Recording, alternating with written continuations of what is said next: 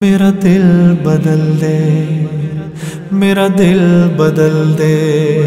بسم اللہ الرحمن الرحیم۔ رب اشرح لی صدری ویسر لی امری، واحلل عقدۃ من لسانی یفقهوا قولی۔ ربی یسر ولا تؤثر، وتمم بالخیر وبک نستعین، یا فتح یا فتح یا فتح ہم بات کر رہے ہیں نماز کی فضیلت کی، اور نماز سیریز کی لاسٹ ویڈیو میں میں نے آپ کو نماز کی فضیلت کے متعلق گیارہ سے بارہ حدیثیں آپ کو بتائیں۔ آج بھی میرے سامنے سے ایک ایسی حدیث گزری ہے جس کو میرے خیال سے بیان کرنا چاہیے اور اس سے آپ کو معلوم ہوگا کہ نماز پڑھنے کا کتنا ثواب اور کتنی نیکیاں انسان کو ملتی ہیں اور اس کو کیا فائدہ ہے اور جو لوگ نماز نہیں پڑھتے، کتنے وہ بدقسمت لوگ ہیں۔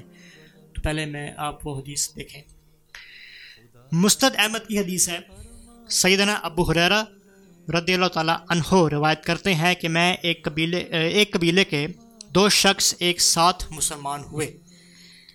ان میں سے ایک جہاد فی سبیل اللہ میں شہید ہو گئے یعنی کہ کسی جنگ میں شریک ہوں گے جہاد میں اور وہاں وہ شہید ہو گئے۔ اور دوسرے صاحب ایک سال کے بعد فوت ہو گئے۔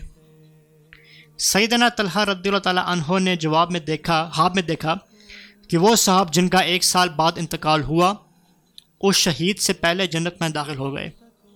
سیدنا طلحہ رضی اللہ تعالیٰ عنہ کہتے ہیں کہ مجھے بڑا تعجب ہوا کہ شہید کا رتبہ تو بہت بلند ہے، اس لیے جنت میں اسے پہلے داخل ہونا چاہیے تھا۔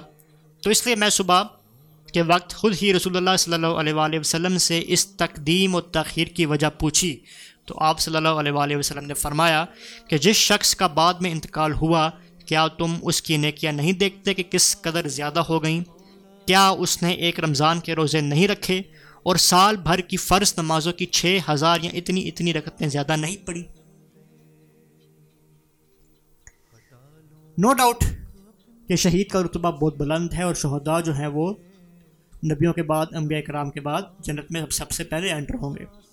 اس حدیث کے مطابق دونوں مین یا دونوں آدمی برابر ہیں۔ ٹھیک ہے؟ دونوں نیک آدمی ہیں۔ دونوں ایک ساتھ مسلمان ہوئے۔ ان میں سے ایک جلدی فوت ہو گیا اور دوسرا یعنی وہ شہید ہوا، اور دوسرا، ایک سال کے بعد اس کا انتقال ہوا۔ اینڈ میں آپ صلی اللہ علیہ وآلہ وسلم نے فرمایا کہ اس نے جو وہ شخص شہید ہوا ہے، اس سے اس نے ایک سال ایکسٹرا تیس روزے رکھے ہیں۔ اور اس نے نمازیں، جس کی بات بارے میں لکھا ہے اپروکسیمیٹلی چھ ہزار رکھتے اس نے ایکسٹرا پڑھی ہیں۔ یعنی کہ اس کی نیکیاں اس شہید والے انسان سے زیادہ ہو گئی ہیں۔ تو لہٰذا اس لیے وہ جنت میں تمہیں ہاتھ میں نظر آئے کہ وہ جنت میں پہلے انٹر ہو رہا ہے اس شہید انسان سے۔ اس کا ہرگز یہ مطلب نہیں کہ شہید کا رتبہ نیچے گر گیا ہے، بے شک اس کا مرتبہ بلند ہے، لیکن اس نے جو شہید نہیں ہوا، جو ایک سال بعد فوت ہوئے، اس نے اتنی نیکیاں کما لی ہیں جو شہید والے کے برابر یا اس سے زائد ہو گئی ہیں۔ تو اس لیے وہ جنت میں وہ شہید انسان سے پہلے انٹر ہو رہا ہے۔ اتنی بڑی یہ فضیلت ہے، فرض نماز پڑھنے کی اور روزے اس نے جو ہے وہ ایک سال تیس روزے اور رکھے۔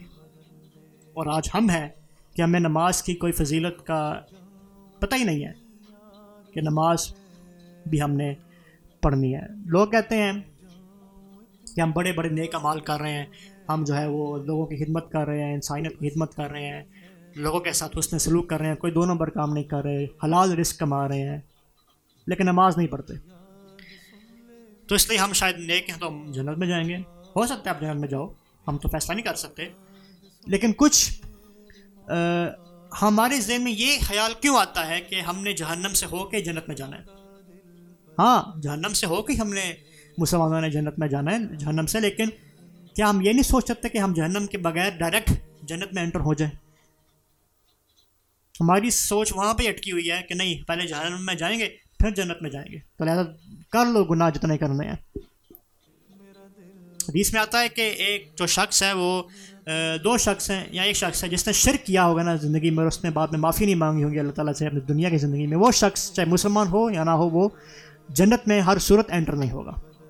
وہ ہمیشہ ہمیشہ کے لیے جہنم میں رہے گا۔ اس کے علاوہ جتنے بھی انسان ہیں جنہوں نے شرک نہیں کیا ہوگا لیکن ایمان پر مرے ہوں گے، وہ جنت میں ضرور انٹر ہوں گے۔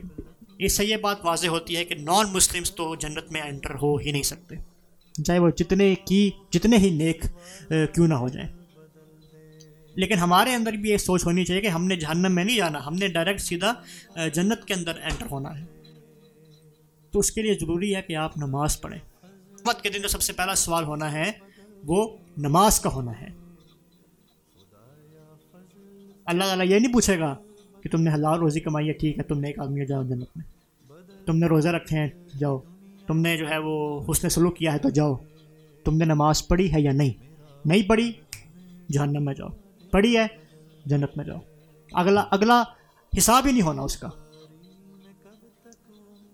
حدیث میں آتا ہے کہ آپ صلی اللہ علیہ وسلم نے فرمایا کہ جس انسان کا اللہ تعالیٰ حساب کھول دے اس دن، کہ ہر ایک ایک چیز کا وہ حساب دینے لگ جائے تو وہ انسان کبھی بھی جنت میں نہیں جائے گا۔ لیکن اگر پہلے سوال میں وہ کامیاب ہو جاتا ہے اور اس کا اللہ تعالیٰ اگلے اس کا حساب کرتا ہی نہیں ہے۔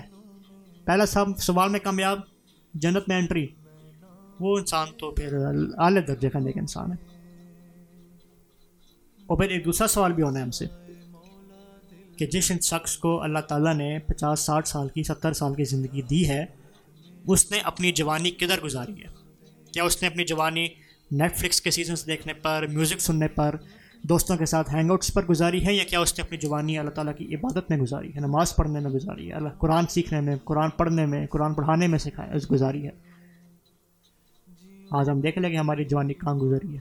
آپ خود اپنے گھر کا اپنے سوسائٹی کا محاسبہ کریں کہ مسجد میں کتنے لوگ جو ہے وہ نماز پڑھنے کے لیے خاص طور پہ فجر کے وقت آتے ہیں اور آپ خود اتنا روٹین وائز فجر کے وقت جاتے ہیں۔